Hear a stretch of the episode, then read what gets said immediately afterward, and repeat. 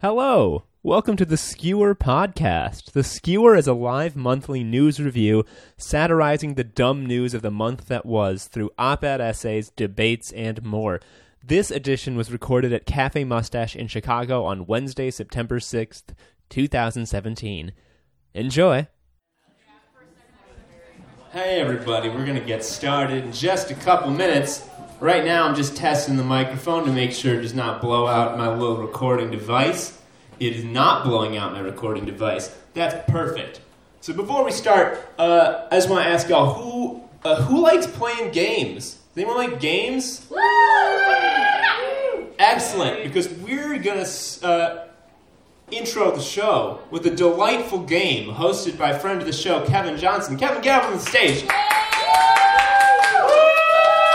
Does this mic work properly? It does. That's good. Yeah, Kevin, what is this game? What's the point of the game? Uh, the point of the game is to know fact from fiction. It's like two truths and a lie, except with news stories. Could could it would it be accurate to say that in this political climate, knowing how to spot fake news is extremely important? Uh, yes, it is important in any political climate. Well, what's the prize if uh, our delightful contestant gets gets it right? Uh, you get a nice uh, little sticker. Yeah, for that's a great. skewer swag. Hell yeah! I'm gonna let you do it. Cool. Uh, yeah. So it looks like I'm gonna need a contestant. Hmm. Who? Where? Oh yeah, that's right. Hey, uh, You! I accept the challenge.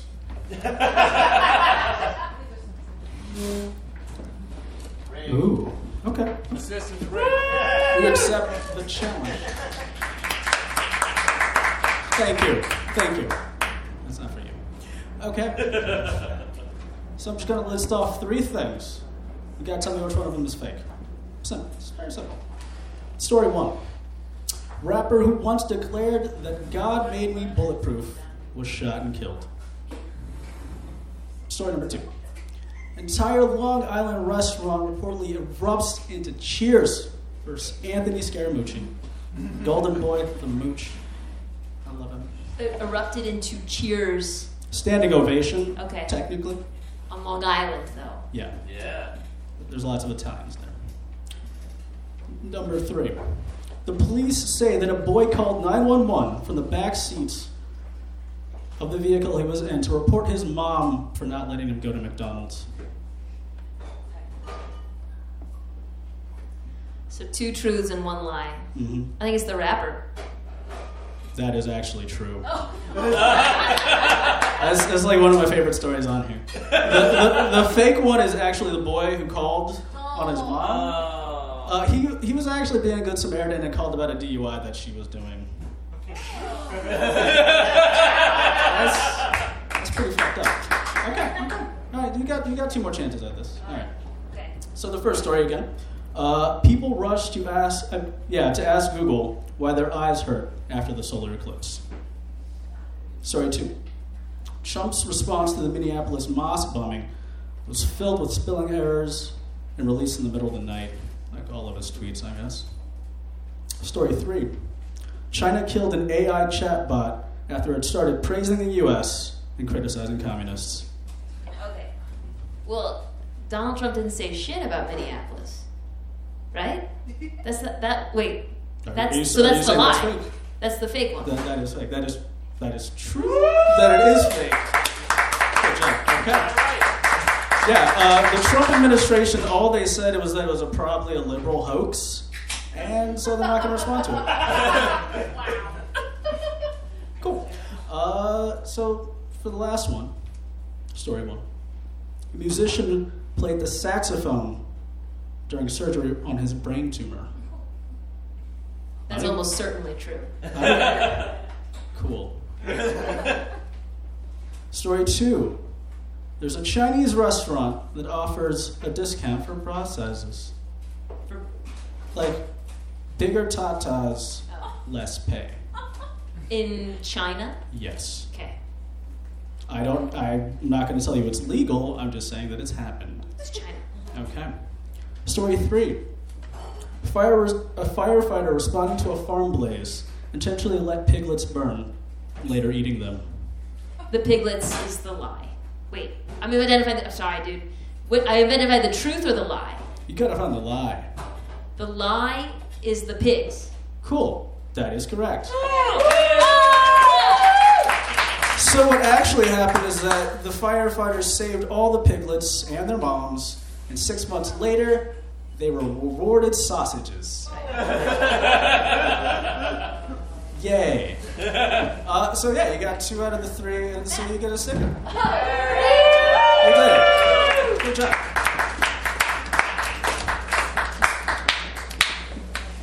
Start. Let's just start. Let's do it. Hey everybody, pretend there was a bunch of pomp and circumstance as I walked to the stage. Welcome to the skewer! Great imagination. You really, you really made it seem as though there was pomp. On the podcast, I'll edit in some pomp so it'll look like we really, we really pulled it out big time. Uh, my name is Tom Harrison. I'm your host for the evening. Welcome to the Skewer, a live monthly satirical news review where we uh, satirize the dumb news of the month that was through op-ed essays and debate. Before I get started with my opener, I just want to ask you guys a question. Is it Antifa or Antifa? If you think it's Antifa, do, do a cheer. If you think it's Antifa, do a cheer. If you, if you think it's some third thing that I didn't offer as a choice, tell me what you think it is. Anti-fa. Anti-fab? Oh, Jesus. That's hard to say. Okay, well, out of respect, I'm going to say anti-fa. It's coming up a lot. I gotta say that it's getting really hard to write these like summary bits that sum up the month. Uh, because it's impossible to know what the big story of a month is these days. Like at first this month, like an idiot, I thought it was North Korea. Dumb. then I was sure it was Charlottesville and the Nazis. And I was like, uh, then I was like, okay, no, it's not that. It's not the Nazis. It's definitely the hurricane. then it turns out I was right the first time. It is North Korea. Actually, this is dated since I wrote this two days ago. It's a fuck. It's a new hurricane. Two North Koreas, two hurricanes this month. Dear Lord, it is impossible to get a fucking handle on what new terrors await us cursed prisoners in America's corpse. Our brains are 100% not built to handle this world. Every day we get a story that would define the year in any other point in my life. And we get these stories and we spend all day trying to grapple with what it means. What are the implications? And then it's like, hey, you idiot. Hey, you fucking moron. Are you talking about the old thing? That is a thing for babies. We're talking about the new thing now. Now we're talking about how Trump looked at the sun and then gave it a thumbs up. Get with it. Do you remember, for example, that the FBI did a pre dawn raid of Paul Manafort's home this month? Yes. Like, I saw that in my notes for the news of August, and I honestly thought it happened like last year. Do you remember when Donald Trump Jr. admitted to having a big crime meeting with a bunch of Russians? That feels like it happened in 2010. And you remember the fucking Women's March? That sounds like some shit you read about from the 30s. and because of this, career ending incompetence and evil avoids all consequences. Because by the time we even understand what's going on, it gets buried by some new horrible thing, like Eric Trump ate a baby or something. like, if, hypothetically, Donald Trump were to get caught uh, lying about getting blown in the Oval Office by his intern, like, you know, look into your heart, you just know that its impact on the news cycle would be as lasting and as significant as when he tweeted Covfefe. Like, remember when Nazis descended on Charlottesville and murdered Heather Heyer in the streets, and Trump said, there was violence on many sides, and that was immediately, immediately taken as an inexcusably evil endorsement of fascist genocidal violence, it seems like it happened an age ago because it took about two weeks for the New York Times and Washington Post, newspapers who wear hero of the people cosplay to trick you into buying them, to say that actually anti fat Jesus, that's. I'm saying Antifa, I'm sorry. to say that actually Antifa is just as bad as the Nazis. Turns out violence on many sides is our talking point now. Now we like that talking point. And the worst thing about the whole mandate to trash Antifa is that it comes from the right. They're the ones who are trying to change the narrative and control the story. They're the ones who say, hey, please forget the murdered woman. The Antifa thugs were very spooky. And the Democrats, addicted to appearing civil and following all the rules, rush to show the right that actually they are very tolerant and polite and do not like the punching men. They are too scary. And I'm sorry. The same right who says that it's bad to whap a Nazi in the street when he advocates for a white ethno state made George Zimmerman into a celebrity for murdering a child he thought looked too scary. Yeah. I'm not fucking buying it. Yeah, like the snaps. and like this is something that you would hope your major like television political satirists would point out and uh, attack. But holy shit, they are dropping the collective ball. In their defense, this is a joke-proof president. He this month told people in a flood shelter, "Have a good time," and then autographed the shelter. But that doesn't excuse Daily Show host Trevor Noah from getting on the violence on both sides bandwagon and saying that direct action from Antifa is hurting the cause. Direct action that, just to remind you, uh, caused dozens of white supremacist rallies to be canceled this month nationwide. Yeah, oh, more snaps. I love the snaps. They sustain me. We also had Tina Fey staying, saying not to show up to protest fascism. Instead, stay inside and eat cake. That one wasn't as bad as Trevor Noah, but still. We're in a world where it's increasingly clear that our institutions themselves are rotten to their core. We currently now have a Nazi president literally doing ethnic cleansing. If we impeach Trump by some miracle, we get Pence uh, an absolute maniac who tortured LGBT children and put a woman in jail for having a miscarriage because he's horny for Sharia law. And if by some miracle we get the Democrats in power, yeah, it's going to be better. But we still have eight years of endless drone war and po faced, oh gosh, I wish we could raise the minimum wage, but it's just not viable right now. Have you considered becoming an entrepreneur? Yeah. Fucking entrepreneur. There's no fun there's like no one fun target to wail on as a satirist for easy comedy points when the truth is that America is a broken, a failing state run by a death cult that worships pain, where 10 rich men that control all the money will prevent any change that affects them negatively in any way, and any satirist not calling for the immediate redistribution of wealth to the poor, to people of color, ground into poverty through centuries of institutionalized racism, is not doing satire, they're cranking their goddamn hog. And we're doing that here too. I don't want to I don't want to mislead you. I'm not saying I'm better. I'm not saying I'm a great writer. I'm not saying I'm a great satirist or even that funny. There's like 3 jokes in this entire thing. but I'm a damn sight better than Trevor fucking Noah. It's not bad optics to prevent Nazis from preaching genocide in the streets. The thing about Nazi opinions and free Nazi speech is that they turn into Nazi action real fucking quick. People whose core belief is let us seize power and then kill the impure do not go through the proper channels.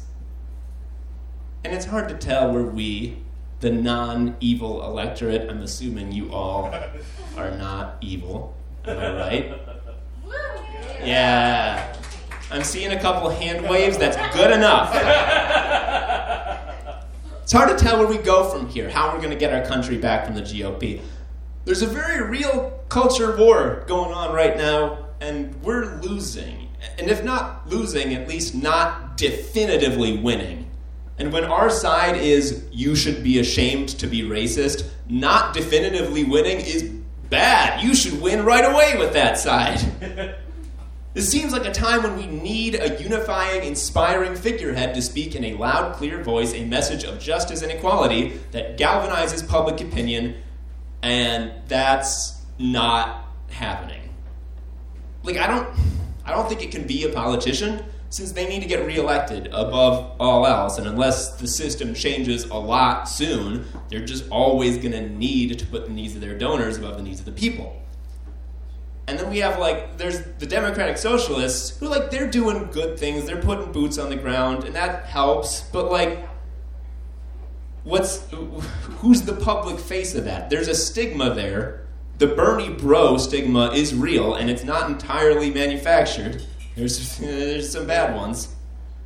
Who's the public face out there winning hearts and minds? Who's going to change the minds of millions of people who think that like Medicare for all, and $15 minimum wage are socialism things for misogynists who made Trump win. I don't know. Like, I, I, can't even imagine a civilian ideological leader rallying public opinion in 2017. If you follow any left wing person online, you'll see that literally all they do is make fun of Peter Daou 24 hours a day. if you don't know who Peter Daou is, keep it that way. And it's fun to dunk on dopes. It's fun to make your jokes, but it's permanent. And the dope's rich friends are going to use it against you forever. This is a world where public figures are required to publish every opinion they ever have on social media, so people's flaws are hyper visible and preserved forever. like anyone who wants to take a leadership role has to, has to contend with a digital paper trail that for sure contains a mean joke or a dumb opinion or them being embarrassingly basic or not considering a nuance of a thorny issue. You're like, you're definitely going to be too horny at some point. That's just human nature. Like if someone inspires me at some point to take action, you know, like really get really get out there. Go join a movement, go to a march. And if I find out on my way to the march that that person had a bad opinion about anime in 2013, bitch, I'm staying home.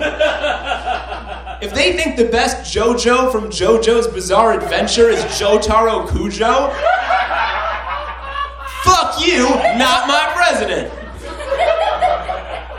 And if they don't have any opinions about anime at all, then what the fuck are they doing trying to occupy a position of influence anyway? At least watch Cowboy Bebop. What are you, a tiny baby? Do the work.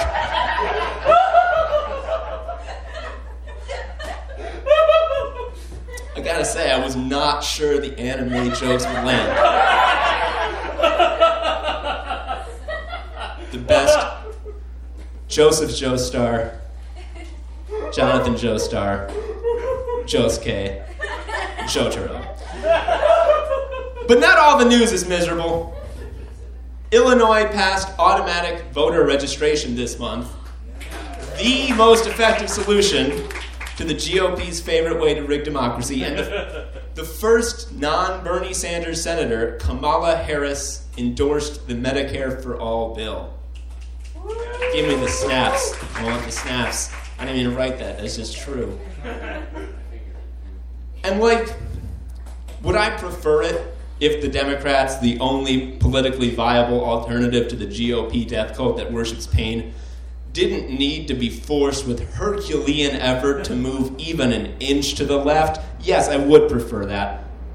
But until then, hey guys, good work on that latest inch. Thank you.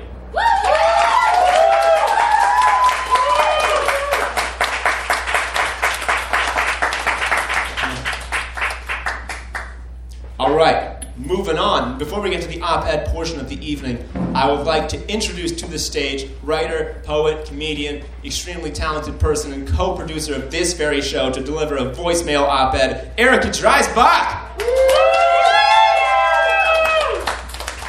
What's up, everybody? Y'all been making your calls? Yeah.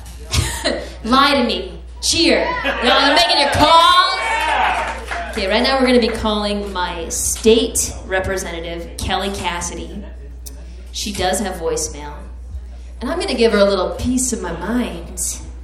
She mostly tweets about her cat. That's some background for you in this voicemail. And it rings for a while, and then there's going to be a message. But it's like, come on, Kelly. What are you doing with that office of political power? I don't care about your cat. But it's her official one, her political one. It's funny, guys. I'm sorry. Usually, if people aren't laughing, I can say, it's funny, and then people give a pity laugh. okay. Okay, we're getting, we're winding up to the real moment. Hi, Kelly Cassidy. I am one of your constituents in 60660 in Edgewater, Chicago. My question is how many people in our neighborhood are going to be influenced by being having DACA rescinded and how many people in our community are afraid right now. The city of Sacramento has a budget of $900 million, but they've set aside $300,000 for immigrants who are going to be affected by DACA, uh, by DACA being repealed. Chicago has $9.8 billion. So I want to see you working to set aside some of that good, good cash for our community. I want to see you at least doing some empty virtue signaling tweets, which is literally the least you can do. That's it. Hope you're having a good day. Bye.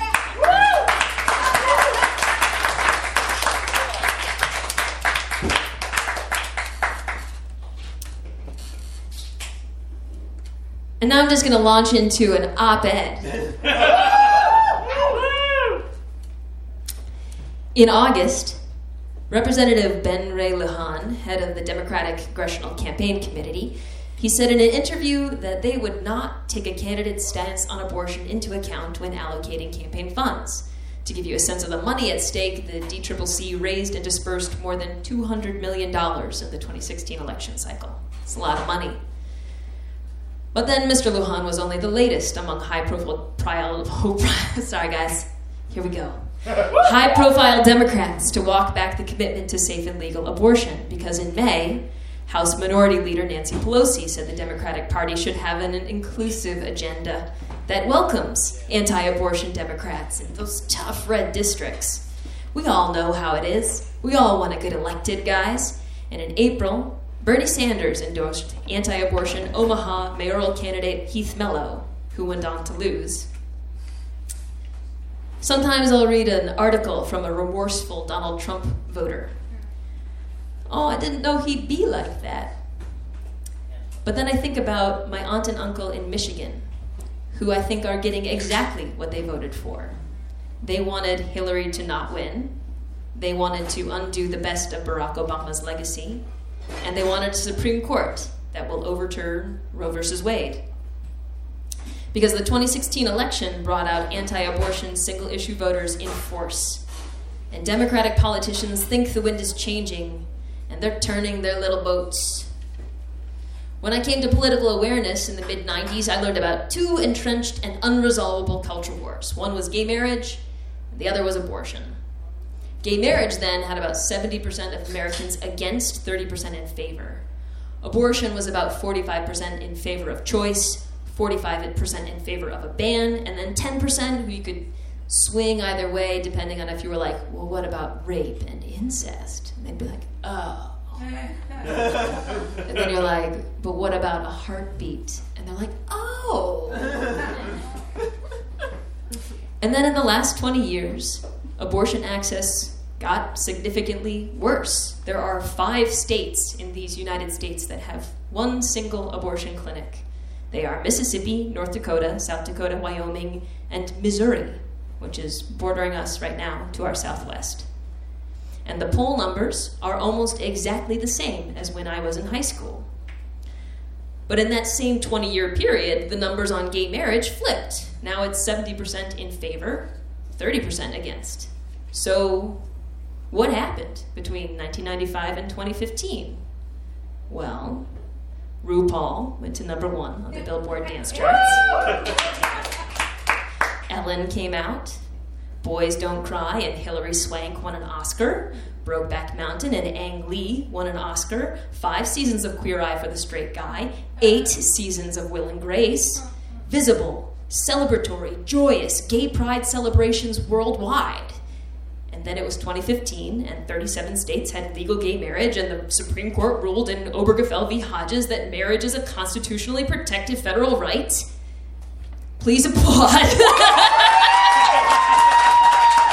that was a major victory for our gay agenda, guys. You're welcome. So, what have we learned? If enough old people die and enough young people watch gay TV, the culture will change. Yeah. Right now, it's mainstream socially acceptable to be anti abortion. I feel expected to see my aunt and uncle's reproductive politics as a difference of opinion or a matter of religious freedom. The way that they know better than to bring up their homophobia in front of me at Thanksgiving, which is a very good idea on their part. Uh, I am in the radical minority, I recognize. I believe you should have access to an abortion just because you want one. Uh, the same way that if you're fertile, you can have a child just because you want one. I believe abortion is as noble as adoption. Both mean making a decision that a baby should grow up with prepared and caring parent or parents. And the countries with the best economies in the world, the best math and science scores in the world, the best quality of life indices in the world, they all have abortion policies described like no questions asked up to 20 weeks, or abortion on demand up to 16 weeks. That's Norway. That's the actual description of it. In Norway, 7 out of 10 people would describe their lives as very satisfying. I can't find seven people in Logan Square total who would describe their lives as very satisfying. So, how do we get a federal abortion policy that correlates with a world class healthy economy, the dopest, sharpest mathematical minds, that glorious quality of life? How do we get policy that reflects that a human body is not mere reproductive property controlled by the government? Can we look to our lawmakers? Can we look to our leftist heroes like Bernie Sanders? Story time. I'm from Vermont. Hmm. Let me tell you a story about Bernie Sanders. In 1999, when I was a senior in high school, the Vermont Supreme Court ruled in Baker versus State that you didn't have to call it marriage, but there had to be an equivalent institution. You could call it civil unions, whatever, but the gay Vermonters needed the same privileges and civil rights as the rest of Vermont. And so the Vermont state legislature, their hands tied, they crafted a civil unions bill, knowing that two thirds of Vermonters were against civil unions. Fun fact Vermont, not that liberal, actually, guys. um, so they crafted this. There were um, there was a Take Back Vermont movement, which was really weird. Take Back Vermont from gay pirates or something. And they had these wooden signs that they would drill onto trees on their property. And my friend Hillary, she would bring a drill in her truck. And if she saw one, she would undrill them and then burn the sign, which is great.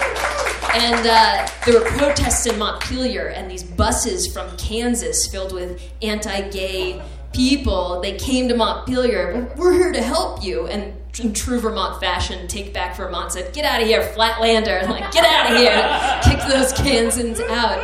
And uh, my mother has never had a bumper sticker before or since, but she got one that said, Take Vermont Forward. Um, and Howard Dean, you might remember him in 2004. exactly, he put a fi- but he also put a fire under John Kerry. He said, "I'm from the Democratic wing the Democratic Party. Fuck you, centrist." And then uh, that's what he was like in 2004. But in 1999, he signed that civil unions bill behind closed doors. So there would not be photo or video of Howard Dean passing civil unions because he's a coward, ultimately. And Bernie Sanders, good old Bernie Sanders, He said this is an incredible, tremendous step forward for gay Vermonters. And the Burlington Free Press asked, Bernie, are you in favor of gay marriage? And Bernie said, Hmm? And they said, Are you in favor of full legal gay marriage? And Bernie said, I gotta go. He was not on record saying shit because it was 1999 and any politician, left or right, who wanted to be reelected wasn't saying shit aligned with gay rights. Oh, yeah. And you can find audio and video and footage of Barack Obama around this time and Hillary Clinton around this time saying, yeah, marriage is between a man and a woman. And then later saying, oh, I was just kidding at the time, guys. I was just kidding. What I'm saying is that politicians don't make culture, they follow culture. They taste the wind and they figure out where it's blowing and they point little, little boats. We can't look to politicians to lead us. The job of making culture is my job. That's the job of artists. It's our job. So, yeah, a limp finger snap and applause for that. yeah, artist. Am I an artist? I don't know.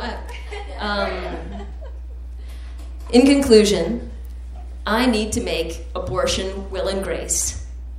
I need to make abortion Brokeback Mountain. And abortion art need not be made only by people who've had or might have had an abortion. Look at Brokeback Mountain. Annie Proulx wrote the short story. She's not a gay man. Ang Lee, not a gay man. Heath Ledger, not a gay man. Jake Gyllenhaal.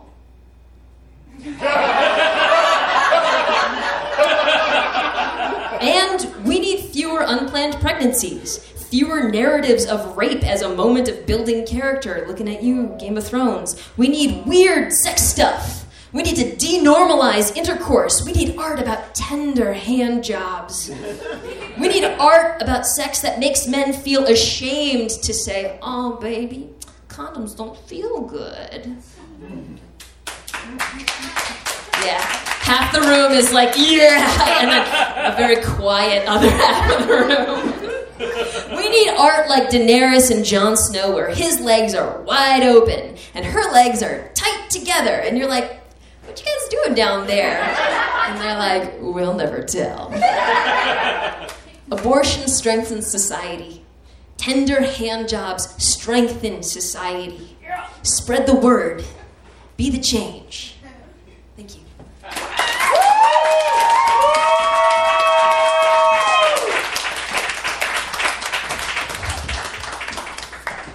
One more time for Erica Dreisbach.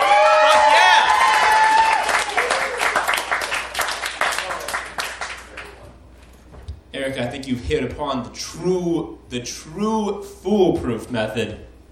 Because I'm as cishet white man as they come. But the gay agenda has worked on me. Have you seen have you seen the picture of Rami Malek as Freddie Mercury? Good. Uh.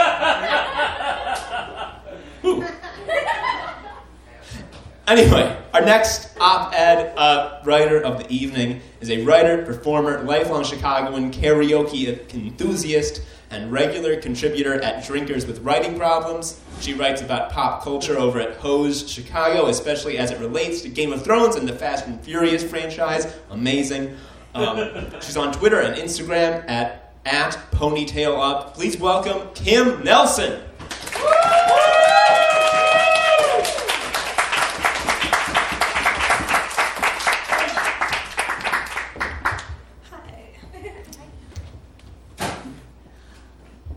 On Monday, August 21st, a swath of land across North America experienced a total solar eclipse. It was the first eclipse to reach from coast to coast since 1918 and one of the biggest astronomical events in decades. My husband, Kurt, four friends, and I had rented an Airbnb in Lake of the Ozarks with the plan to wake up early Monday morning and drive an hour to Columbia, Missouri, which sat directly in the path of totality, the area from which you can see a complete view of the eclipse. It was a seven hour drive to the Ozarks. We stopped at a gas station in rural Missouri. Outside the comfortable air conditioned car, the air was hot and humid, pushing 90 degrees. I walked my dog to a grassy area to stretch her legs, looked up and saw a Confederate flag waving in front of a house across the street. Just a few weeks earlier, the NAACP had issued a travel advisory for people of color traveling in the state of Missouri, warning them to use, quote, extreme caution while visiting, unquote. It was the first time the organization had ever issued an alert of this kind. This was also eight days after the rally and counter protest in Charlottesville. What are these times we're living in, guys? We have travel advisories, Nazis marching in the street, the moon's blocking out the sun, and half the country's either underwater or on fire. it's not hard to feel like we're living in some sort of dystopian novel. I've grown to feel a sense of dread every morning when I first wake up and look at my phone, afraid of what news broke out while, I was sleeping and what world I've woken up in. On the morning of August 21st, we woke up to a warm, muggy day. My friends and I loaded our coolers and our camping chairs into the car and made the hour long drive to our destination, a large park in town where an eclipse festival was scheduled. A series of soccer fields and baseball fields stretched along the length of a large parking lot. Food vendors and a, a stage for bands filled one of the, the, fields. We found a large swatch of grass beneath a small tree, and we could sit in its shade for hours leading up to the eclipse and set up our stuff. It was still early, with the parking lot filling quickly. There was a black leather motorcycle vest covered in patches laying on the grass beneath the tree next to a small blanket, but their owners were nowhere to be seen. We had a few hours to wait before the eclipse started, so I put on a playlist from my phone over a small Bluetooth speaker a collection of songs that my friends and I had come up with in honor of the day. Ain't No Sunshine, Black Hole Sun, Blinded by the Light, Sunglasses at Night, Steal My Sunshine. Like, yes. we, so we, like, I love puns. Clustering under the small tree for shade as the temperature continued to rise, we began digging in the cooler for some of the ice chilled beer we brought along. It started to feel like a party as we watched people walk back and forth from the vendors with cold beers, eclipse glasses, and souvenir t shirts. My dog chilled out next to me under the tree, her water, top, water bowl topped off with a few ice cubes. A song from Little Shop of Horrors came on next, staying on theme. I like your music selection, someone said. We turned around. Our two neighbors had returned to their saved places beneath the tree. My dog stretched the end of her leash to give them a friendly sniff, and they both reached out to pet her. She immediately curled her body towards them in a show of trust, ready to receive their friendship, proving that dogs will forever be better than humans. We made introductions. Stefano was the owner of the motorcycle vest. He was a little older than us and originally from New Jersey. Next to him was Josh, a 21 year old theater major from Alpine, Texas, who made a spur of the moment decision to drive by himself for 16 hours to see the eclipse. Both had expected to spend the entire day alone until they ran into each other by chance when Josh parked his car next to Stefano's parking lot, or next to Stefano's chopper in the parking lot, and they struck up a conversation. And now their acquaintances included us, six nerds from Chicago with a cooler full of beer, a friendly dog, a super punny playlist, and lots of opinions about the previous night's Game of Thrones episode. the friendly conversation and steady flow of beer made the time pass quickly until the first phase of the eclipse began shortly before noon. We put on our protective glasses, and it's impossible to look cool wearing those glasses. We just look like a big field of nerds. and through the polymer lenses, the sun glowed orange and fierce, a perfect orb under the first until the first sliver was blacked out by the approaching moon. You could feel the excitement level rise through the park. The summer sky grew noticeably darker. Through our glasses, the darkness of the moon continued to take a bite out of the sun, like an interstellar Pac Man. The buzz of voices fell to a quiet hush as the moment of totality neared. I turned off my playlist, letting the sounds of nature take over. Cicadas pulsed from the trees. A soft wind rippled the leaves and cooled our sweaty skin. We watched the, the final crescent of the sun slip away, and we took off our glasses, safely able to observe with our naked eyes. The sky was dark as night, the sun fully eclipsed, a glowing ring of light around its shadowed center. In the darkness, we could see the solar corona, the aura of light created by the sun's burning gases. It was the softest, most beautiful light I had ever seen a white, hazy glow with shimmers of pale blue. It's difficult to describe in a way that does it justice. The crowd was completely silent and awestruck. In that moment, I felt like I was looking at the universe, flooded with an awareness of how small we are, how our lifetimes are as fleeting and fragile as the soft white glitter that sparkled around the horizon of the sun. I thought about how there were so many of us standing in football fields or backyards or office parking lots across the country, all witnessing the same moment, feeling the same emotion, thousands and thousands of people just all quiet and looking up. To my left, I heard a small whisper from my friends, old and new. They were passing a bottle of beer around our small circle. Eclipse beer, one of them said in a low voice, and gave it to me, and I took a sip and then passed it to the next person. A sacrament that we just completely made up in the moment. Yes. I felt tears in the corners of my eyes. Right now, the world may be fucked up and cruel and randomly chaotic, but it's also beautiful and transcendent and divine. We're all just people passing each other by at any given moment, changing the atmosphere with the words we use, the thousands of tiny choices we make every single day to either be kind or to be cruel. For those two minutes of totality, I was surrounded by love and kindness. I witnessed that moment with my husband and our awesome dog, who curled up at our feet, guarding us from harm as she always does. We were with my best friends, people who I first met when I was 16 years old and carried a pager with a Spice Girls sticker on it. And now we're on the cusp of our 40s. We shared our circle with two new friends from opposite sides of the country, two people separated by decades of age and vastly different backgrounds, but had no trouble forging an immediate friendship, able to easily share conversation for a few hours on a muggy summer day. The bottle of beer kept circling until it was gone, and as the seconds passed, the eclipse was gone too. As the rays peeked out from the moon grew stronger, we knew it was time to put our glasses back on. The fleeting chance to stare directly into the sky was over. Sounds began to fill the air murmurs of conversation, some cheers, some sighs. I turned the playlist back on, and a song queued up I Will Follow You Into the Dark. We waited until the mad dash of cars tra- died down because everyone wanted to get a jump start in their drive home, but we stayed on the grass. Eventually, we would head to a taqueria in downtown Columbia with our new friends and exchange, and exchange social media information over tacos to keep in touch, joking that we'll all meet again in 2024 for the next eclipse. But in that moment on the grass, still thinking of the sight we just witnessed together, we didn't have anywhere to be, and we had good company and a cooler full of beer. There was no need to rush. Thank you.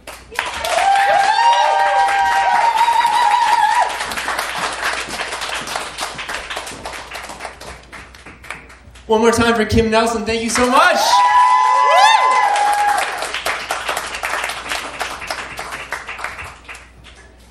My eclipse story was that I was at work doing spreadsheets, and then I looked at the clock and I missed it. Capitalism. Before we get to the next op ed writer, I would like to re welcome to the stage for the second round of the fake news game, Kevin Johnson.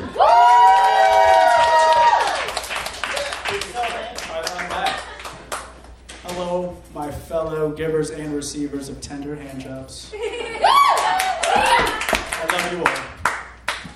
Does anyone else want to have a round? You? Hello. Hello. What's your name? Uh, my name is Noah. Cool. Hi, Noah. Say hi to Noah. Hi, Noah. Oh man, this is so much power. This is great. Okay. Uh, the first story.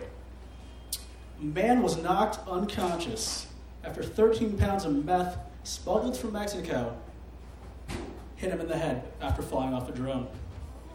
Ooh.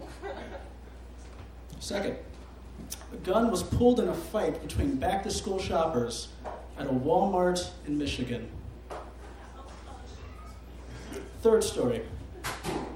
North Korea's new stamp celebrate nuclear missile in a showdown with the U.S. All right. I'm from Michigan. I can confirm that that second one is probably true. It's also Walmart, so probably. I'm gonna go with the last one, the North Korea one. Ooh, that, that is actually true. Oh. Commemorative stamps for a nuke, which is fucking cool, I, I guess. Um, the, the first one is actually wrong. There was, there, there were drugs. There was a drone from Mexico. It didn't hurt anyone though. No, well, that's good. I mean, except the drug users, I guess. Yeah. Okay. So for the second uh, set of stories, uh, number one, Anthony Scaramucci signed a contract with E Network to star in a new reality TV show. Mm. Don't we want that? I want that. anyway, story two: German police seize 5,000 ecstasy tablets, all orange and shaped like Trump's head. Number three, uh, newly created the most American beer ever, and it contains actual fried chicken.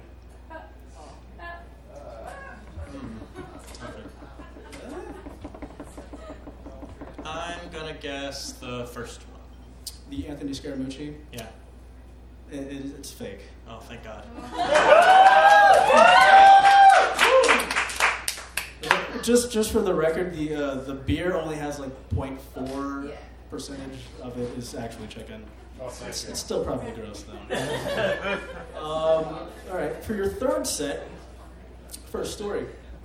Chuck E. Cheese retires its animatronic band, the Pizza Time Players. Story two: Frat house members jump a Jersey Shore drawbridge while playing the Dukes of Hazzard theme. Or three: Six South Carolina sheriff's deputies are disciplined for having sex on duty.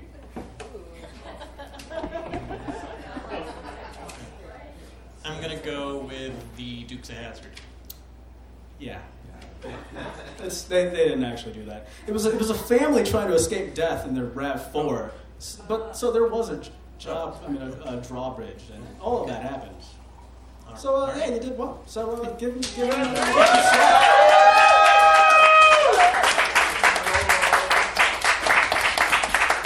Can, can we all please say bye to Noah? Bye. Bye. Noah.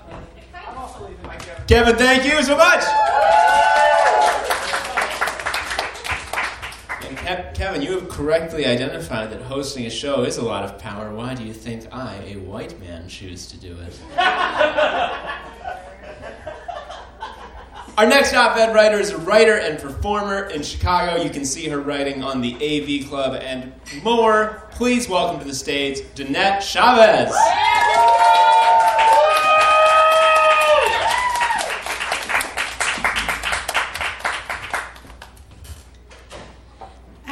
From my phone because I forgot my papers at home. It's hard to pinpoint exactly which shit sandwich, an item that's down menu from the Nothing Burger, the Trump administration has served up that's the most offensive. There are so many dubious options from which to choose, like his executive order that effectively bans visitors from several predominantly Muslim countries, which, in case you missed it, went into effect two months ago, just four months after he first announced it. So everyone who said it would never fly can go fuck themselves because the only thing that's been grounded is a Muslim engineer who was born in this country. Every day or week or month, a different marginalized group ends up in the GOP's crosshairs, whether we're talking about LGBTQI folks, women, the working poor, or immigrants.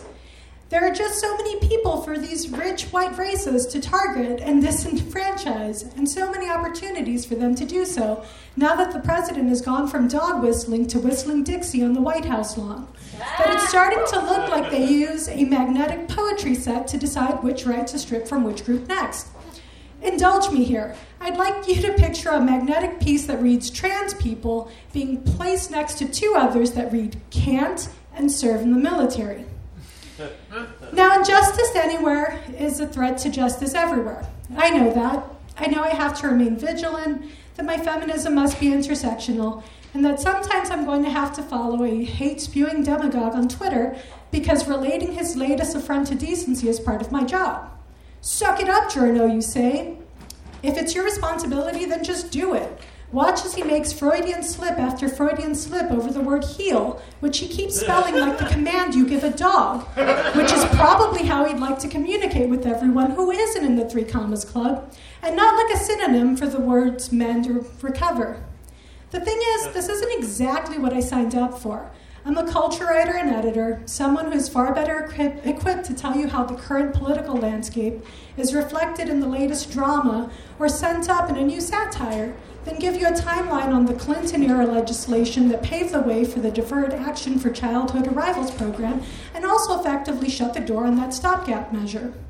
But when a former reality TV star pulls off an upset to become President of the United States, Christ, even after bragging about sexually assaulting white women, our country's most precious natural resource, politics will bleed into my pop culture purview, creating a crossover more objectionable than that episode that combined the mediocrity of the Drew Carey show, Ellen, Coach, and Grace Under Fire.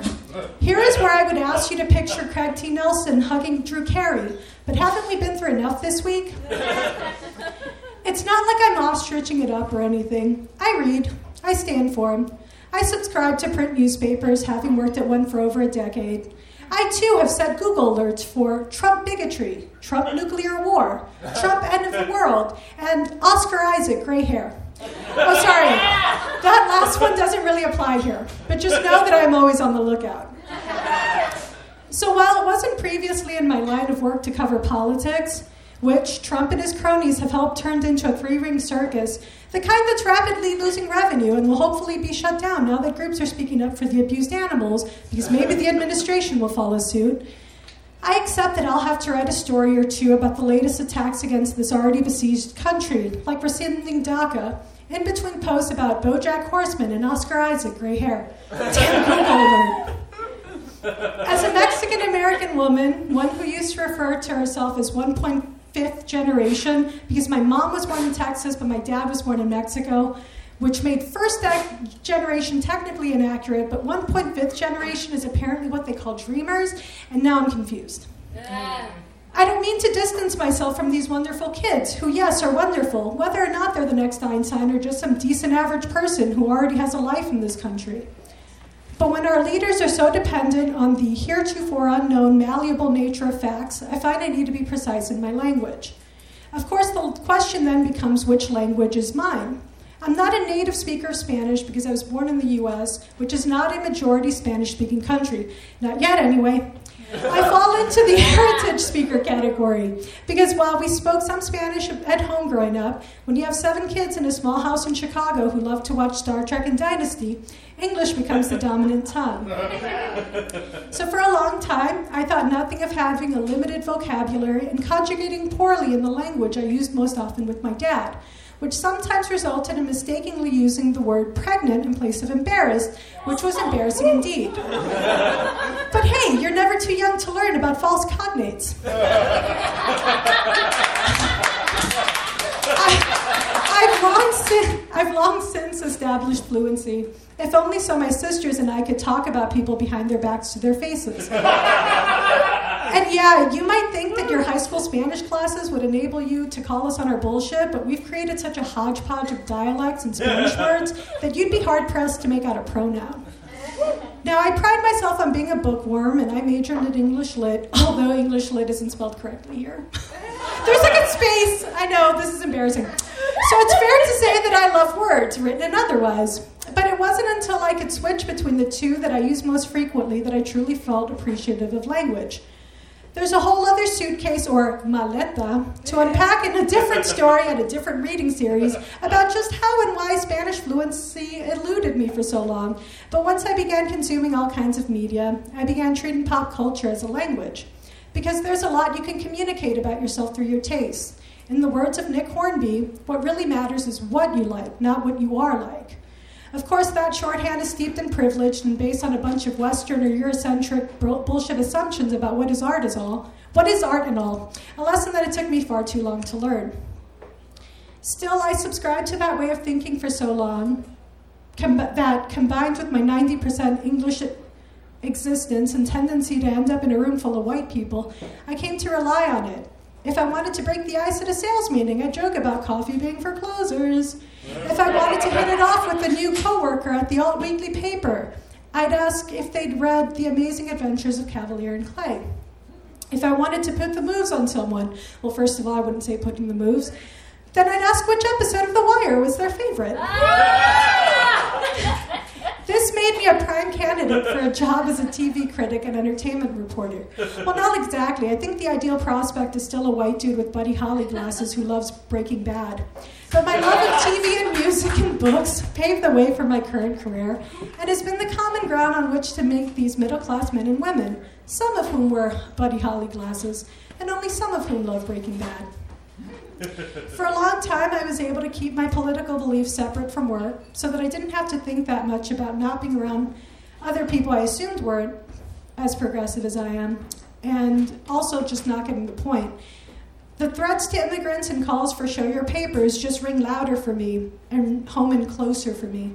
There's an unspoken acknowledgement of such, but now that the good white people in our lives are just as anxious to be seen as those racialized people who, who bought into the model minority myth, their desire for dialogue is greater than ever. And suddenly I feel like I lack the proper terminology, even though their greetings and segues are all in English. I guess some admittedly foolish part of me thought that at some point all that would matter is what we like to watch, read, and listen to. Those things did dominate the conversation for a while, but now that everyone thinks the sky is falling, they're suddenly eager to talk about things that I would normally reserve for other queer, brown, and black folks. And I'm more careful than ever about my intent, which means I'm suddenly quieter than ever. And God, can we please just go back to talking about the end of Mad Men?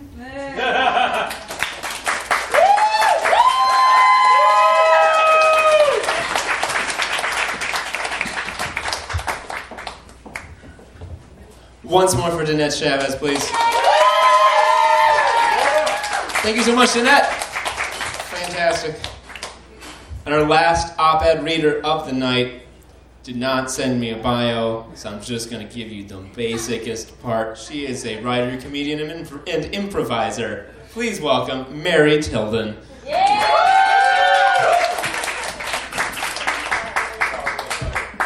Hey guys. Um, so everyone has been so good tonight. Um, I so Tom asked me to do this show uh, um, over the weekend, so um, it was like a little bit last minute, and I uh, responded while drunk that yes, I would. that yes, I would definitely do it. I definitely had enough time to write a piece, and that I would do an op-ed about the hurricane. Um, and then I sobered up, and I was like, "What the hell is an op-ed about the hurricane? Like, I have to have like a skewering point of view about a hurricane." So, um, so I tried my best, and I will say it's more of a squish than a skewer, but um, uh, but so I tried to make it a little bit personal. So uh, here we go.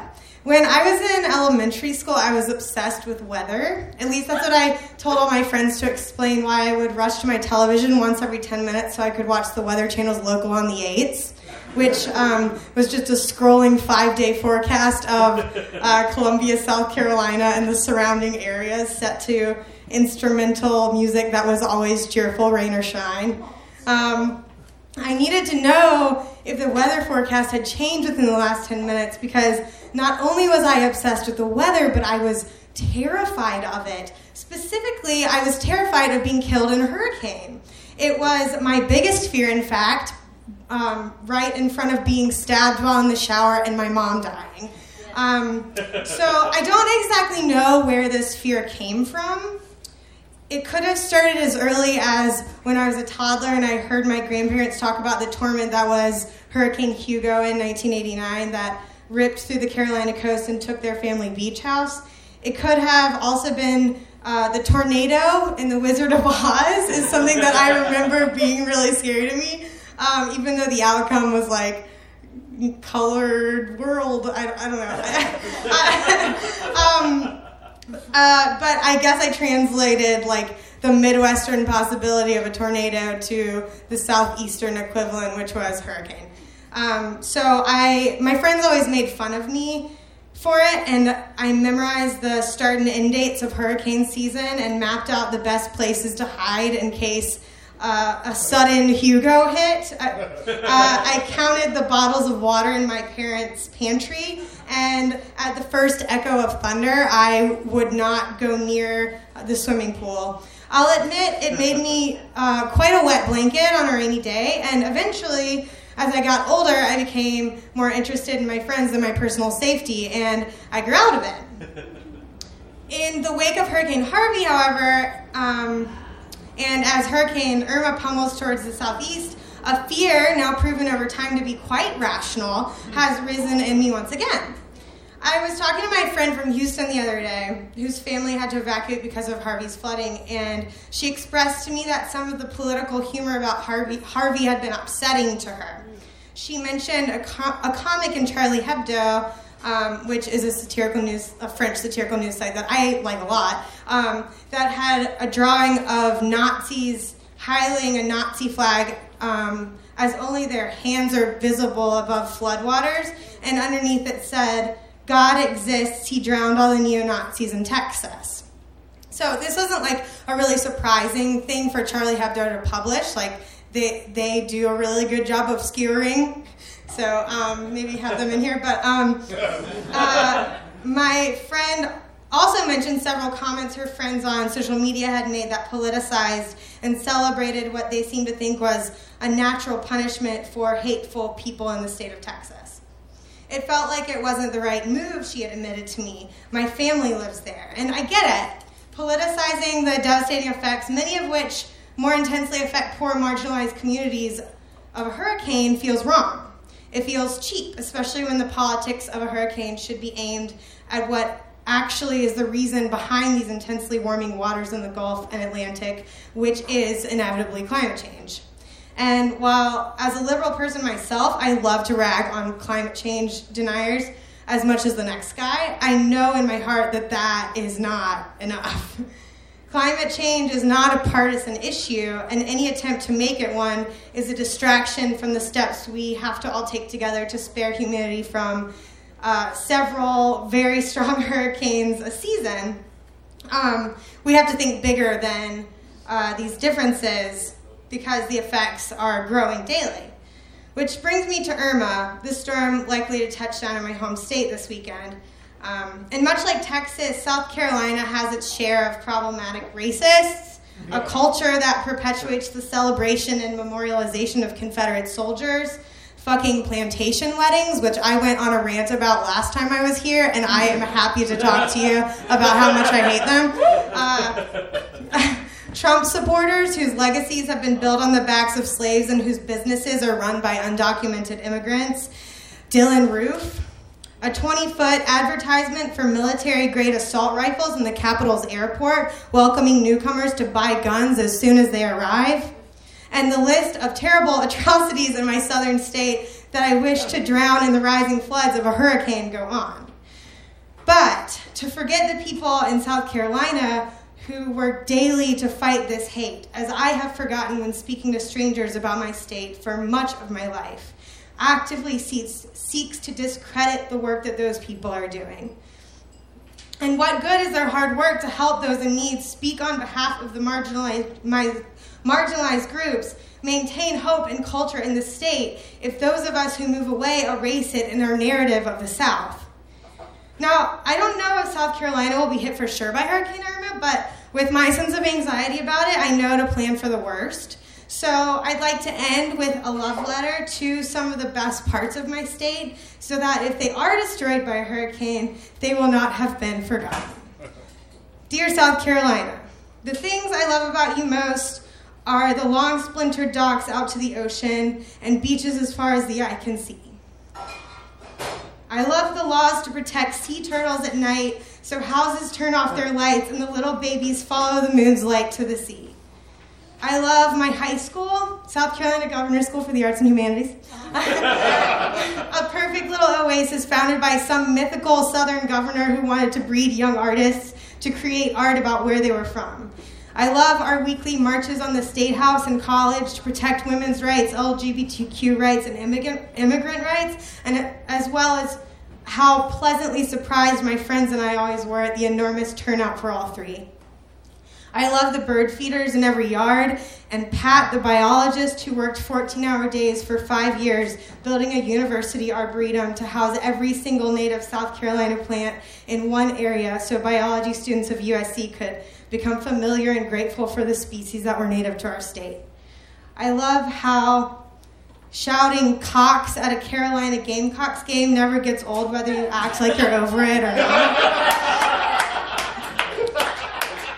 I love the Black Lives Matter community in South Carolina and how the black community in my home state continually strives for the right to celebrate living in the face of racism and oppression.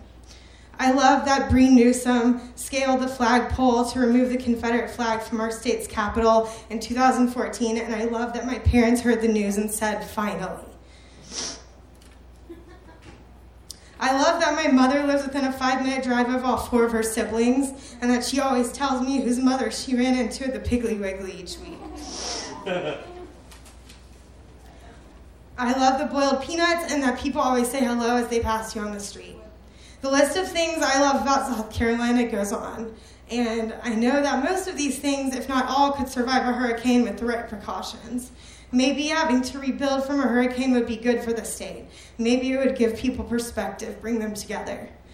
But I wish that the state of South Carolina could get out ahead of that storm and work together to see that the effects of global climate catastrophe will ruin everyone if we don't come together, make this about something larger than ourselves for once, and work to stop it.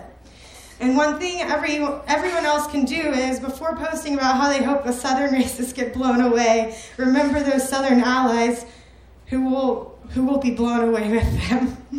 Thank you. Yeah.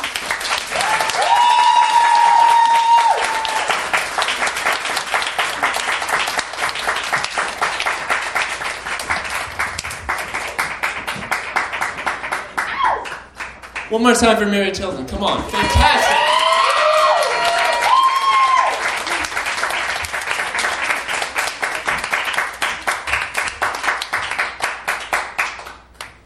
Yeah, we were trying to find a substitute to fill in last minute.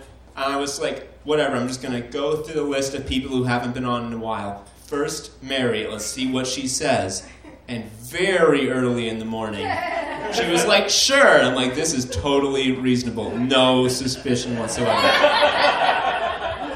And holy shit, yeah, she pulled it off. Am I wrong? No, I'm right. So before we go on to, before we go on to the debate, I want to give you all one more chance to win a delightful skewer sticker. And come up on stage and guess fake news. Kevin, get up here.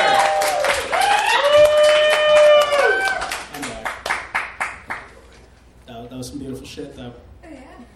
Like turning off the fucking lights so they can follow the moon.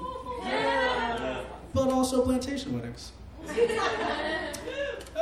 Uh, so yeah. So is there any volunteer here to go three out of three? Whoa, that was so It's called Black Power Time.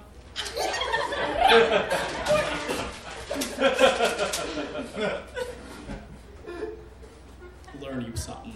Anyway, story one. Wait, what's her name? Oh, Oh yeah. I'm Sonia. Awesome. I made the mic go down. This is gonna be awkward. Okay. No, it's like, oh, I think it's continuing. No, never mind. Anyway, story one. Authorities say a man attempted to deposit a $1 million bill leading to a drug arrest in Iowa. They don't exist.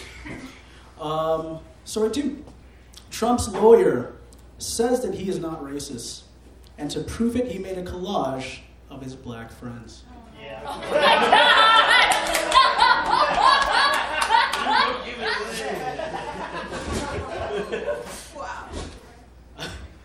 Jesus Christ.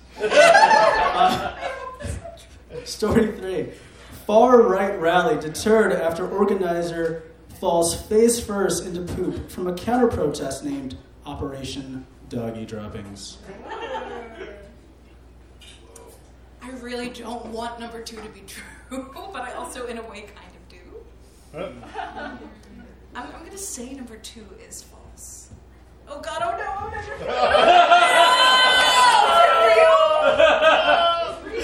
Oh, it's real.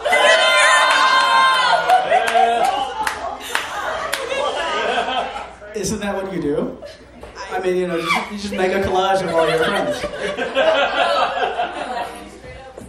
I literally did not hear about that. My. The the fake one is partially the doggy droppings one. It was going to happen. It was planned, but the far right rally canceled, so it never actually Okay, that's happened. It's a technicality. Okay. First story. Chicago Alderman Edwin Burke uh, wants to ban self-driving cars to avoid the possibility of a Terminator-like, uh, Terminator-like scenario. Number two. A poll says that half of Republicans would back postponing the 2020 election if Trump proposed it. Postponing the election. Yeah, yeah. Just, just like just push it back. Yeah. Just let him be president a little bit longer. You, you understand. You understand. Uh, story three. A prospective Martin Shkreli juror, upon being dismissed, said he he disrespected the Wu Tang Clan. That's, that's that's why he couldn't be on the jury. I can repeat if you need. What was the first one? Uh, that's that's Edward Burke. Ah. Self-driving cars, Terminator. Second one. Was uh, the Trump 2020 election. And the third one was. Wu Tang ain't nothing to fuck with. I believe all of it. hmm. Gonna say. Oh my goodness, this is difficult. I, I try to make it that way. Yeah. Number two. Uh, that's actually real too. Right. Uh, the first one is fake. He didn't say Terminator like he said to prevent Back to the Future style craziness. I, I, I really don't know what the fuck that means. Are we selling plutonium in a fucking parking lot of a mall? Are we going back to Western times? I, I don't know. It's those Nike shoes. Mm. Okay. For the last Let's see if I sex. can. That'd be cool. That, that would be cool. Number one, a Georgian officer who said, We only kill black people, is soon to face disciplinary hearing, and the governor calls for his removal. Number two, CNN severs ties with Jeffrey Lord hours after he t- tweeted Sieg Heil at a liberal activist.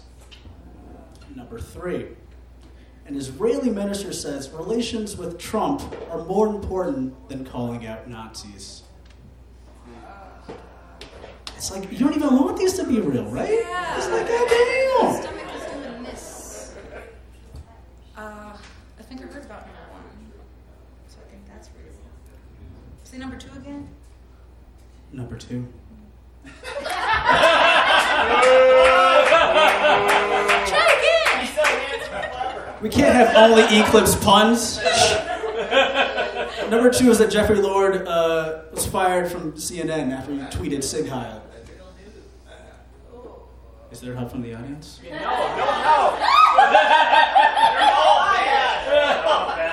fired if you say you only kill black people, but you don't get fired if you actually kill black people. That's what it is. Now you good? She snapped. said it, but I don't think he's getting punished for it. No, he got fired. Oh, he got fired. Marky Mark. Not got fired. Not disciplinary There's a lot at stake here, guys. Yeah. There's a lot at stake. One dollar U.S. dollar. You're, you're gonna look back at this sticker, you're gonna be like, did I get one right or did I get none right? So what is the exact wording of the second one? That he got. The exact word again, what? What do you want? What do you want? Well, if he got fired or if it's disciplinary. Oh no, he, oh for the for CNN dude or No, for if it's true or false. you want me to tell you if it's true or false? No. Oh, you want the first one? Okay. So there's an officer in Georgia who said on camera, his own camera, we will only kill black people. He said this to a, a white lady who had her hands up. She was going to put them down, right? And she was like, oh, I've seen those videos. I don't want to get shot. He said, "Oh, don't worry, we only Yeah, it's like, oh, don't worry, we only kill black people. And so he is to face disciplinary actions, and then the governor is also calling for his removal from the force. And then the last one is. What's that? What's the last one? The last one is the Israeli minister saying that relations with Trump are more important than calling out Nazis. I made this one very difficult. I'm sorry. I'm gonna say number number one. You get one correct. You did it! You did it! See, uh, so that's that's false. Uh, it, he's actually just gonna uh, immediately retire and Okay. face no consequences whatsoever. It's a, it's a fun story for everyone. We did it. I'll shake your hands. You did it. Get your stick out. Tom is gonna come up and introduce the debate. Kevin, thank you for the game. It was good. So I asked Kevin, I asked Kevin like yesterday, like, hey, do you have all the headlines you need? And he's like, yeah, look at my Google Doc. Um, and I looked at the fake ones that he had. And it was that one about the, the author getting fired. And I'm like, I heard about that. He did get fired. I had to look it up. Motherfucker was like, he heard he was gonna get fired. It's like, no, I'm retiring. Give me all my benefits. And they're like, we can't. Like, you, know, you technically you can have them all. Yeah, it's bad. it's the worst. Anyway. Yeah, it's, it's bad as shit. So to finish out the evening, we got to do the skewer debate every month. Every month, there's a topic that one person's opinion can't encompass the whole the whole scope of it. We need both sides, and we need you, the audience, to decide who is the victor, who has convinced you of the right opinion. So, allow me to bring our debaters up to the stage. Our first debater is a freelance pop culture writer for the AV Club, Jezebel, and Chicago Reader. She's the founder of the WildParty.club, an intersectional sex and dating advice website. Her work explores the intersection between between gender, race, sexuality, TV, and film. Please welcome Ashley Ray Harris.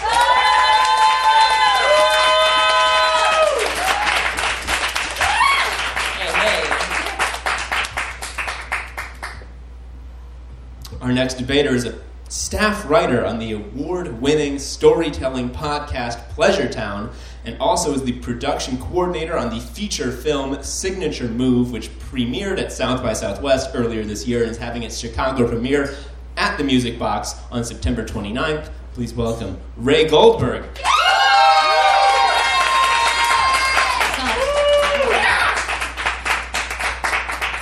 You need this back. You need this back. Just for a little bit. I'm gonna I'm gonna just I'm gonna say the debate topic, and then I'm gonna let you guys make your opening statements. And the way this debate works, both of our debaters are gonna give opening statements. I'm gonna come back up, ask them questions. They're stupid questions that are very silly that I have not provided them with. An, uh, I have not provided them with these questions in advance. They're gonna have to come up with answers on the fly. Who knows how they'll how they'll do? Hopefully, both amazing. And then they're going to finish off with closing statements. And the topic this month is the U.S., a major nuclear power. It's going to get lonely all by itself. It needs a nuclear Cold War lover. And this month, two contenders have come up. One, the classic, Russia. Al- always relevant. But uh, oh, a fiery tryst appears. North Korea. Only one can be the U.S.'s true Cold War lover. Who's it gonna be? You will hear the arguments and you will decide. Uh, who wants to go first? Yeah, I'll go first. Ashley, Yeah. give your opening statements. Yes. I don't have any papers with me. Uh, North Korea is my side, and I think we should go with North Korea because, first of all, we all want this to end. I just, I think we're all just waking up every day, sharing our, God, I just want to wake up dead so I don't have to pay back my student loans.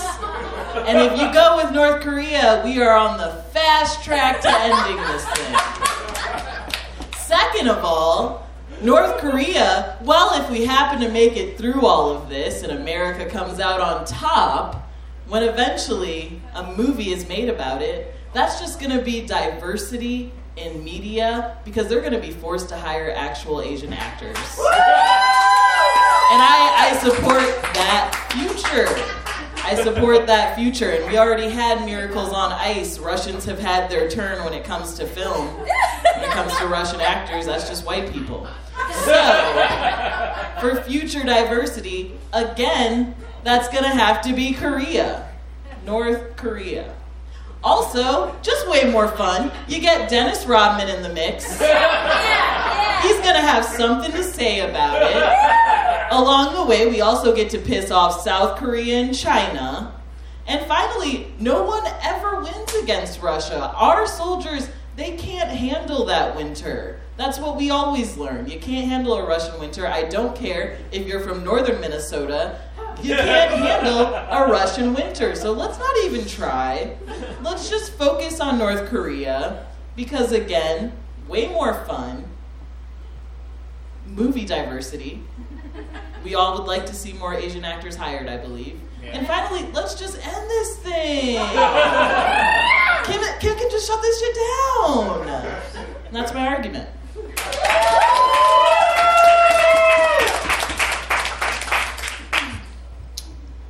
On March 12, 1947, President Harry S. Truman went before Congress and proposed that America should be obligated to come to the aid of any democratic nation being threatened by authoritarian forces.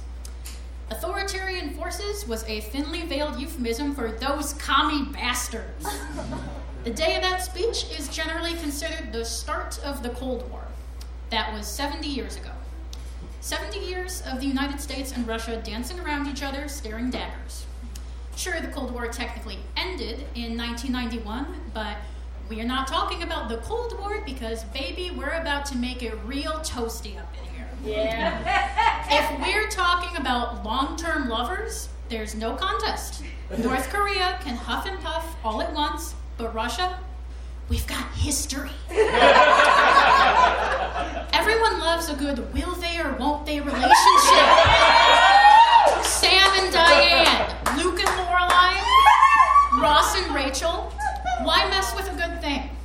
And let's face it, Russia and the US have a way healthier relationship than Ross and Rachel. Like, say, say what you will about Russia, at least it didn't decide whether or not to open diplomatic relations with America by making an itemized list of all of America's flaws, featuring such gems as spoiled, ditzy, a little too into her looks, and chubby ankles. Oh. Folks, Friends is so fucked up. Stop watching Friends. Point being, we've got decades of witty banter and longing looks behind us, and the chemistry is undeniable. Plus, we've both got clout. We're superpowers. We could be a power couple. Brangelina's ship has sailed. Make way for Amersha. Russica? Look, we're working on it. We've got time to figure it out because we're in it for the long haul. No way North Korea is getting in between that. Heck, the only reason there's a North and a South Korea at all is because of America and Russia working together. After Japan's surrender in World War II, the Allies invaded and grabbed all the countries it was occupying, including Korea. The Soviet Union called dibs on Korea, but America said, hey, break me off a piece of that Kit Kat bar. we drew a line across Korea and went, this is kind of half, right? We get 16 million people, you get nine. That That's half, right? That's how math works? Yeah, so we get the part that's got soul, right? We got this beautiful historic gem of a capital, and you get uh, whatever all this stuff over here is. Is that cool? Are we cool?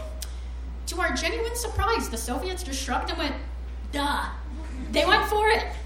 Compromise and adaptability is super important in a relationship, y'all. it was basically a King Solomon situation where we said, I want the baby, you want the baby, let's cut the baby in half, I get the head, you get the ass. And Russia went, hell yeah, I could use a baby's ass. Ladies, gentlemen, neither, both. My opponent wants America to date that baby's ass. Don't fall for it. North Korea is way too volatile to be in a long-term, uh, be, to be a long-term love interest. Remember when the movie The Interview came out? Or rather, didn't come out and it kind of did? we were on the cusp of World War III because some rich stoners went, let's joke about assassinating a, a, foreign leader who's infamous for being paranoid and reactionary. Nothing will go wrong. When North Korea's state run news agency promised stern and merciless retaliation if the film was released, my life flashed before my eyes. And that life included sitting in an underground bunker with my irradiated mutant grandchildren quivering on my knee, saying, Grandma, why do we live in a post apocalyptic hellscape? And I look down with a weary smile and say, Seth fucking Rogen. Thank God we made it out of that one, but like we shouldn't have come that close. You didn't see the Soviet Union freaking out in 1984 because of Red Dawn. The main controversy was that some Americans didn't like it because it was too violent. According to the Guinness Book of Records, it was the single most violent film to date, with a rate of 134 acts of violence per hour, or 2.23 per minute. The special edition DVD of Red Dawn includes an on screen carnage counter so that all the viewers at home can keep up with all the sweet no scopes. They're glorifying the slaughter of Soviet soldiers, and Russia's not losing any sleep over it. It's a dumb 80s movie. They weren't holding an emergency meeting at the Kremlin like, what will we do when Patrick Swayze comes for us? Russia's not worried about a silly action flick, but North Korea is. And we deserve someone who's not going to fly off the handle over every little thing, like hacking a Hollywood studio because they were threatened by a movie where James Franco singing Firework by Katy Perry makes their supreme leader cry and literally crap his pants. Now, you may be thinking, how can I fault North Korea for the Sony hack when Russia hacked our entire election? Well, Russia actually had a plan. They thought big, and it worked. So what if they ma- manipulated our election? Some of the greatest love stories of all time have been based on manipulation. Cyrano de Bergerac, the classic French romance, basically boils down to a dude and his buddy catfishing his cousin until they die. and hey, at least we know Russia manipulated us, and now we're probing Russia. And I like to think they're probing us too. But you know what really just brings it all home and ties it off with a bow? Trump Tower Moscow. Our Cheeto in chief is erecting his newest phallic eyesore smack dab in the middle of Mother Russia's fertile loam. And if that's not love, I don't know what is.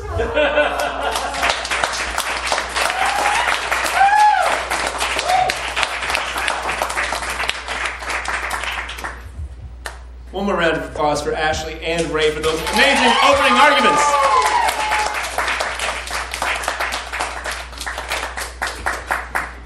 All right, I got questions for both of you. You're gonna have to answer them. That's how questions work. First question, I'm gonna uh, point at you, Ashley. So, Ray pointed out uh, Red Dawn, a movie about uh, children murdering Soviet soldiers. Did you know that there was a remake of Red Dawn where it was North Korean soldiers, and that movie Yes, uh, I did. it sucked and no one liked it. You brought up this North Korea movie as a point in your favor. How are you going to make?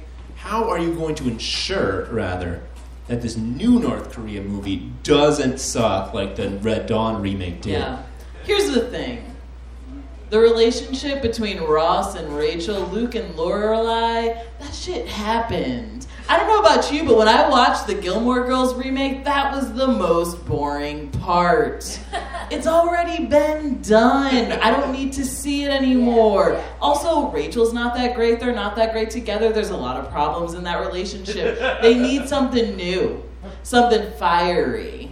You know? Something a bit more exciting. And that's what you're gonna get with North Korea. And if we had some full blown, fiery love affair with, with North Korea, mm-hmm. that's gonna make for a better movie. Just taking the same old plot and throwing it at your new lover, well, that's like giving your new lover your old lover's wedding ring. That's not okay. It's not okay. I know because someone tried to do that to me one time. It's not okay.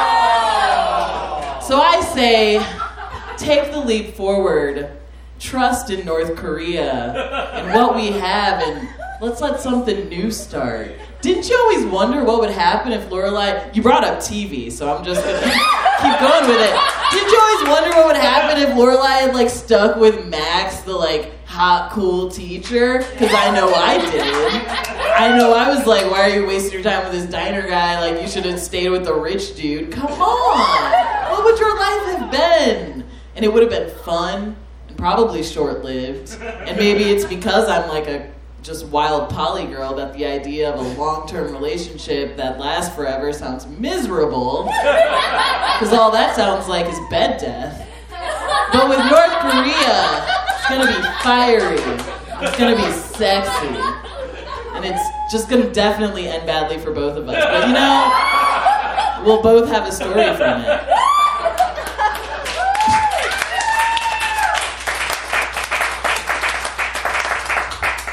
Okay, I have two responses. One, that ring shit for real?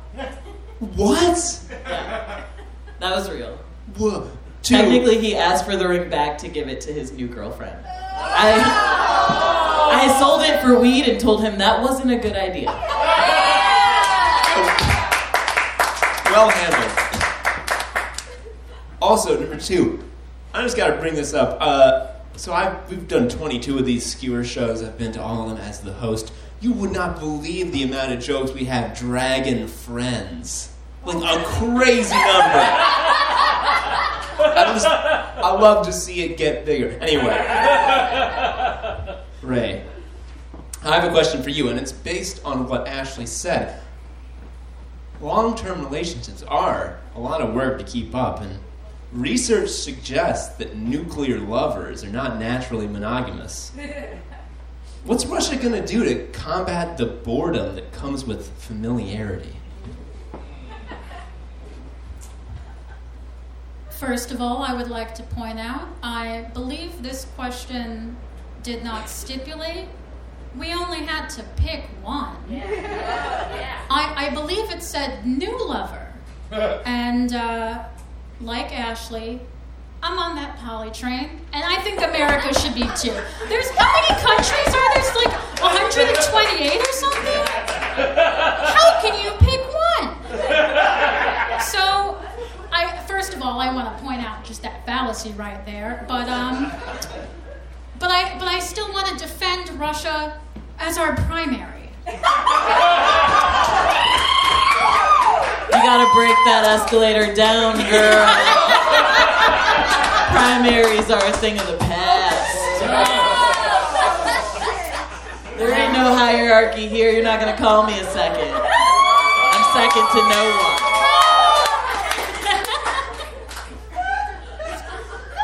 Man, I don't even know what to say to that. so I'm not going.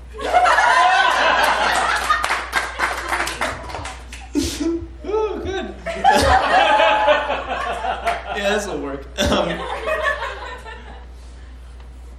Ashley, a crucial skill for any Cold War lover is edging. Getting right up to the edge, getting right up to there, and then stopping. Don't let it happen. Yeah. You need to keep up upping the ante, though, or else it gets boring. North Korea tends to go real far, though. How much further can they go and keep up the edging? What's the next move to spice up things in the war room? I mean, I think North Korea is the best at edging. if what you're into is some real hardcore BDSM shit, and what the final result you want is like just bleeding everywhere. but, I mean, we're doing it. Like we're getting there. We're like, oh, how, what if I just like kind of like mess with Japan a little bit? How does that make you feel?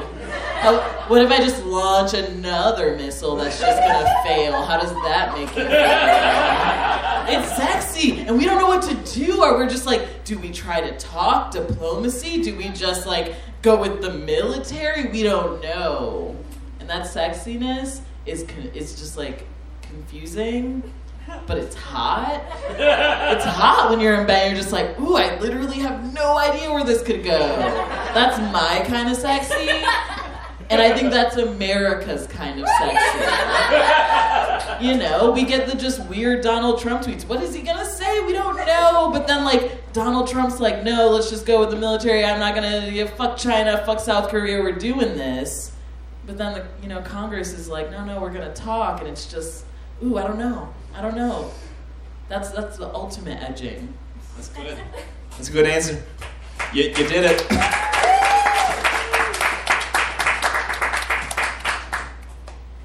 Ray, you've just heard Ashley talk about this extremely erotic experience that, New, that North Korea can provide. What Russia's done, hacking voting machines, spreading fake news articles, that's some pretty petty behavior. It's like the international equivalent of logging into your uh, significant other's Facebook while you're fighting and, and, and posting a bad status. How do you react to this accusation? How are you going to defend your honor?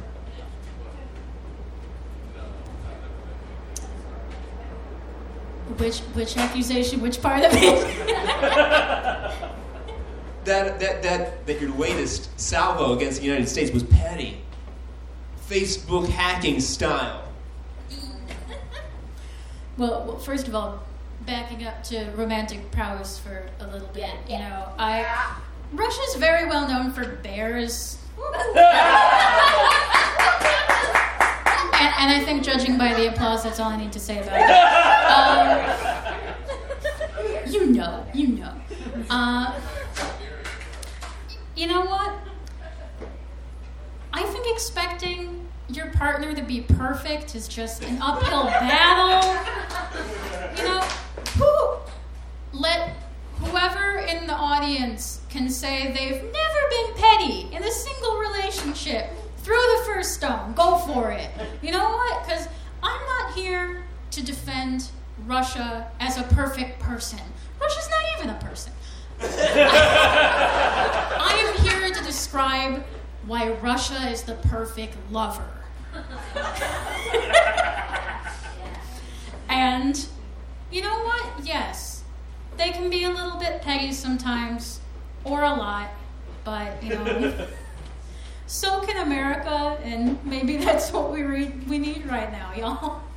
We need someone who can see us at our worst, and we can see them at their worst, and we've all got like shit coming out of our nose and morning breath, and we can look at Russia across the bed with morning breath and shit coming out of his nose and go, ah, beautiful. that's,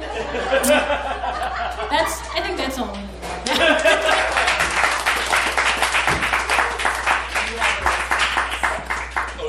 want to rebut? I just would say, like, you know, yeah, you could have that, like waking up, drool on a pillow, or the just fiery, sexy, fast, just quickness of North Korea. And we're slapping you in the face. And there, there's no, it's just right and immediate. Just, you know, we're just sitting on your face and putting a butt plug up your ass and saying, take it now. Because if you don't, we're just to just push the button on this whole thing. Your choice. Yeah. Brief rebuttal to that rebuttal. My opponent began with a good point about how we just kind of want this to be over already. Russia lasts longer. Existence is miserable, and I just want to die. And I think you're all with me. Thank you.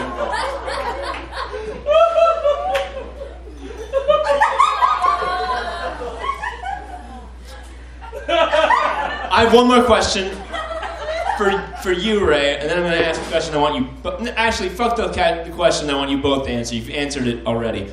I just one more question, and it's for you. When and why are you going Russia?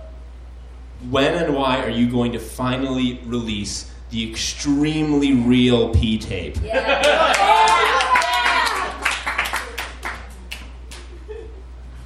You'll know it when you smell it. Nice, nice. I just want to say, if like North Korea had a P tape, that shit would be everywhere. We would have been like, we would have been like, yo, yo, Dennis Rodman, tweet that shit, tweet that shit, live tweet it, like share that shit on Facebook. Like if North Korea had the P tape, we all would have seen the P tape, and Donald Trump would not be president. Oh, yeah. I think we all agree that that was a very satisfying question and answer portion of the debate. Uh, Ashley, why don't you go ahead and give your closing statements? Typically, like if I start with the opening, like the other. It's a no, no, it's fine. I wasn't a debate captain president or. Anything. Yo, we do it different every time. I'm not a nerd. I'm a cool kid. I'm a cool kid. I didn't even bring notes on stage. uh, as I've said, North Korea.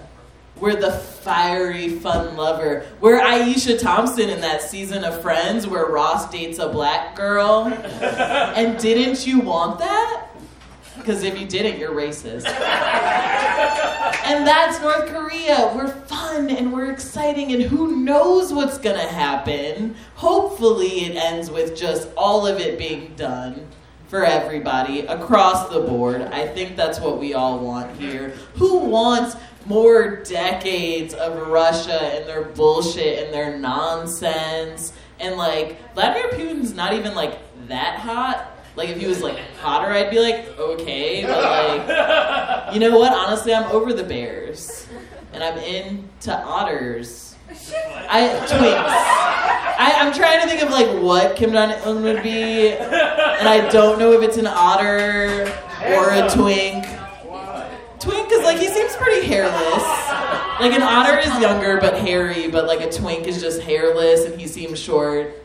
And he also likes to take pictures in factories where he's touching things he shouldn't be. So clearly, he has a lot in common with our current administration. And I just think it's time for America, America to get something new and fun and sexy and just dangerous. It's time for us to just kind of pull up those big boy pants and be America again. We used to be America. We used to be running to Vietnam, do whatever. What, what happened? Think about North Korea as our hoe phase. Think it, it's 2017 and I'm celebrating my hoe summer. Just living my best life, taking on new lovers. In America, it's time for you to do the same. Because Russia, you been had. You been had. It's fine and it's comfortable and it feels good and you know that you're just both gonna keep edging each other and it's not really gonna go anywhere you want it to. But North Korea is ready to take you somewhere. Thank you.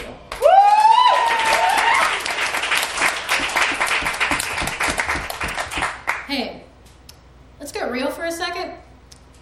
In a perfect world, America wouldn't be caught in bed with North Korea or Russia. Those are both some pretty fucked up relationships. But you know what? The United States of America is also really fucked up right now. Maybe what we need to shake us out of our funk is to live a little and swipe right on a bad boy. like human rights violations level of bad. Because that's where we're at too. Maybe what we really need to make us take stock of our lives and correct our course is to take a nice long golden shower and then stand back and think about how we got here.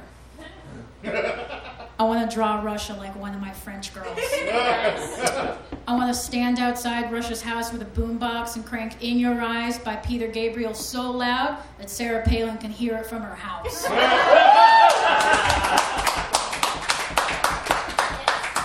I'm just a girl standing in front of a federal semi presidential constitutional republic asking it to fuck America and not fuck America over. Thank you.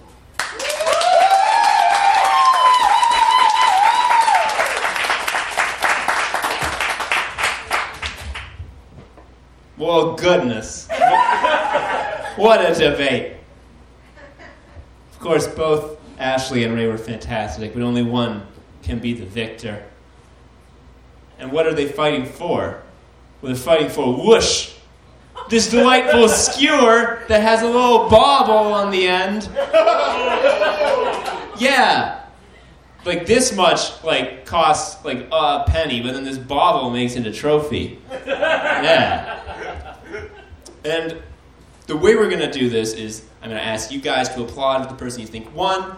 Uh, you can choose uh, funniness of jokes, compellingness of argument for your criteria. It doesn't matter. Who cares?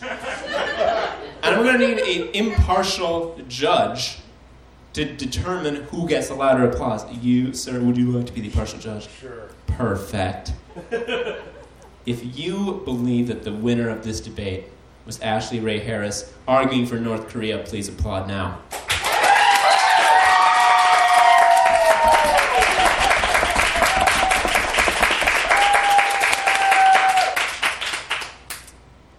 Excellent. If you believe that the winner of this debate was Ray Goldberg arguing for Russia, please applaud now.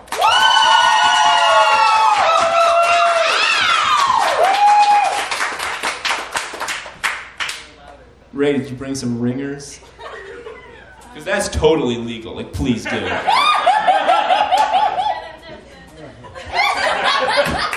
Who was the winner of this debate? Congratulations, Ray Goldberg, you are the winner. Thank you to both. That was fucking.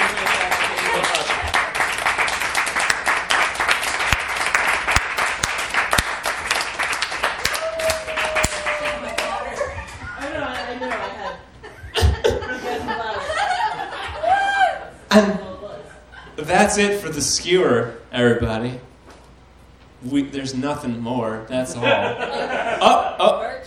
If you like the skewer and are like, how can I give you money? We have merch. We have books that have the best skewer pieces of 2016. Uh, we have stickers and pins. We gave them away to great guessers of fake news, but you can also buy them for a dollar each. Um, also, if you like the show, uh, you can follow us on Facebook. We're the Skewer on Twitter, L Skewer. You can get on our mailing list right there. There's a, a fucking clipboard held up. If you're like the writers were so good tonight, I don't want to give Tom and Erica any money because they're stupid, but I like the writers. You can put some money in our donation box. The donation box money goes directly to our writers. And um, also, we do a fucking podcast. We've been recording this the whole time. We tricked you. You're on tape. You can find the podcast wherever podcasts are, you know, iTunes. eh, eh. Uh, yeah, and you can listen to that. You can listen to all the previous episodes. It's good as shit. Thank you all for coming. We'll be back next month, the first Wednesday of the month. Uh, Erica will be hosting that one, not me. So it's going to be better. Uh, thank you so much for coming. That bye.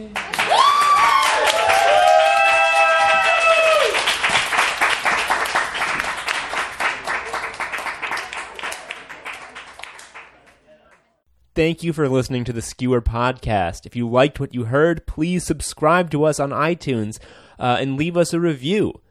Or you could like us on Facebook at facebook.com slash the Skewer Chicago or follow us on Twitter at lskewer. You can also come to a live show every first Wednesday of the month at Cafe Mustache in Chicago.